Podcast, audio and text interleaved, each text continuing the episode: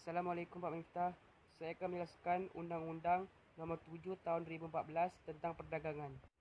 Tujuan dirumuskannya Pasal 3 Undang-Undang Nomor 7 Tahun 2014 iaitu untuk meningkatkan pertumbuhan ekonomi nasional, meningkatkan penggunaan dan perdagangan produk dalam negeri, meningkatkan perlindungan sumber daya alam, meningkatkan perlindungan konsumen dan meningkatkan penggunaan SME.